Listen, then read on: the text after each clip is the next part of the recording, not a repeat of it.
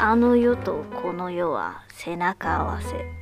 その曖昧な境界線ではあちらの存在が今夜もこちらの世界に顔を出す。ほらあなたの後ろに琉球トラウマナイト閑古鳥の泣く夜。今夜も始まりました「看護鳥の泣く夜」役者の神崎秀俊です。えー作家の小原武史です。えー、ということで、神崎さんもうそろそろ4月はシーミーの期間なんですけど、そうですね。この期間になるとみんなお墓をね、はい。草刈ったりとか、いろいろやりますけど、はい食ね、ご飯食べたりされますけど。そうです僕ね。、シーミーに、そうそう、ちょっとよくわからないというか、あの、結構期間長いですよね。長いこといろいろやってるそうですね。まあ家族によってシーミーの期間がずれたり、地域によっても遅れたりする場合があるんで、まあ、まあ大体この時期、大体この時期大体この時期。でこのリスナーの方でももう終わられてる方とか、そうまあこれからっていう方もこいらっしゃる週末にかけてある方もいらっしゃるでしょうし、なんかあのお墓に話す関する話をはい。しようと思うんですけど、あはい。僕の知り合いの話面白い話があって、はい。あの糸満のね国吉とか照屋あたりにこう大きいお墓がいっぱいあるんですはい。そこにまあ文中墓って言ってうん。一族の墓があるんですけど、はいあのある人の奥さんがはい夜中車で通ったんですよねえそのお墓を、はいそしたら自分たちの文中墓に、うんなんかたくさんの人だかりができて、え。うん。なんか酒盛りしてるんですよ。で 誰がこんな時間にと思ってパッて見たら、はい死んだおじいちゃんとか、うん死んだおばあちゃんがそこでお酒飲んでたんですすごい。そ。れが見えた。いいね。これは先祖がそこでなんか酒盛りしてるさ、つって家帰って、はい。それで、旦那さんにこんなことがあった、つって、うんあ不思議なことがあるんだね、うんって言って、で、一週間後に旦那さんが夢を見たんですよ。はい。で、その先祖の一人から出てきて、うんうん。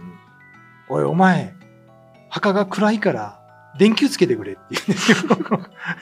で 言われたからなと思って、3日連続その夢見たから、はい。しょうがないから、電線引っ張って、夜になったらこう、電球がつくようにしたんですよ。でで、しばらくしたら、親戚がまた喜んで夢の中出てきて、はい。で、それからね、なんか、おい、お前、うん。今度プールが欲しいって言うんですよ。プール？近くにわらびんちゃー墓って言って、子供の骨を集めた墓があるんですね。あで、その子供が不憫だから、うんプール作ってくれって言って、それをなんか親戚に話したらやっぱり大反対されて、バチ当たりだと、そんなお墓の敷地にプール作るのはう、ん。と思ってたんですけど、その年に台風が来てね、うん。で、すごい、まあ、襲ったんですよ、沖縄本島。で、お墓大丈夫かなと思って見に行ったら、はい。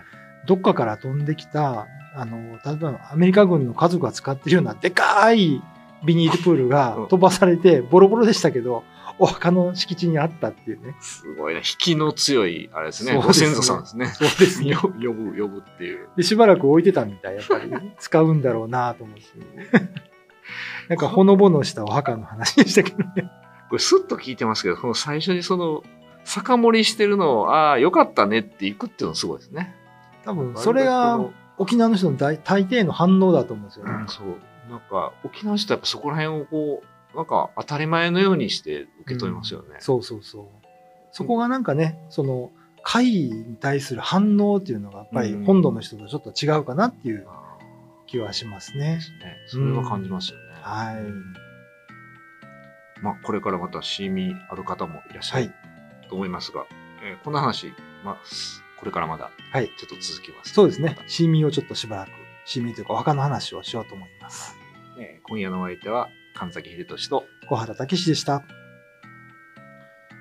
このご先祖さんが夢に出てきて、ええなんか要望するって話よく聞きますね。なんかそうですね親戚、あー僕の友達もその子も糸満やったかな。はいはいはい。糸満の子で、なんかその、なんかこの引き出しになんかがあるから、うん三うん何回も夢に出てこられて、で、開けたら一応ダイヤがあったみたいな。ダイヤ。ダイヤ。すごいね。あったっていう話とか聞きましたけあどね。あ。やっぱりなんかね、先祖とのつがつながりが強いから、うん。結構死んだ後もやっぱり、なんか要望してくるってう言ってましたねん。だから話よく聞きますよね。で、沖縄まあ僕らはほら、まあ内地出身じゃないですか。はいはい。で、内地でお墓って言ったら、うん。ちょっとなんか怖いとか、まあそうですね。不気味なイメージがありますけどね。あって、うん。小さい頃墓場で遊んだ記憶とかあんまりないでしょ。大体大体墓場には寄らないです。沖縄はお墓がでかいから、うん。小さい頃はかくれんぼしたりとか、あ大人になったらそこで酒盛りしたりね。よくそういう話を聞くんですよ。ああ、そうなんですね。で、怖いものではない、ないんですよね。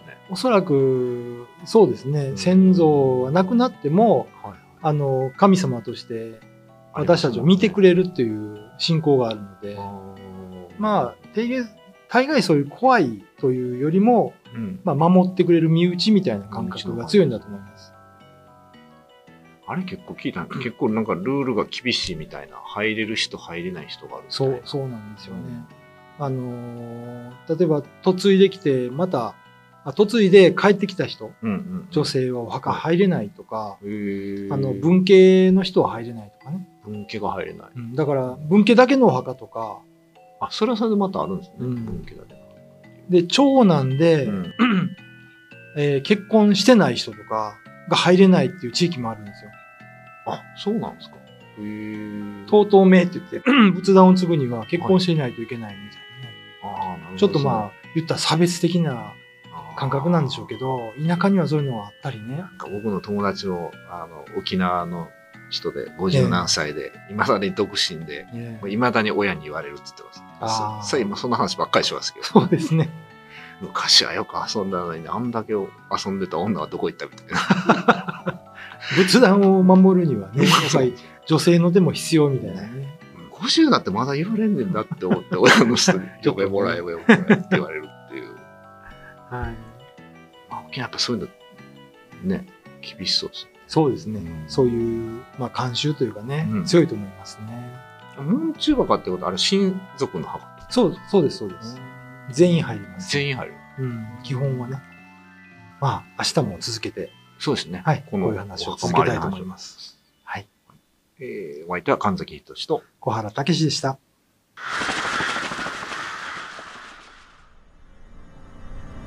YouTube のチャンネル登録高評価 Twitter のフォローよろしくお願いしますポッドキャストも配信中詳しくは概要欄まで。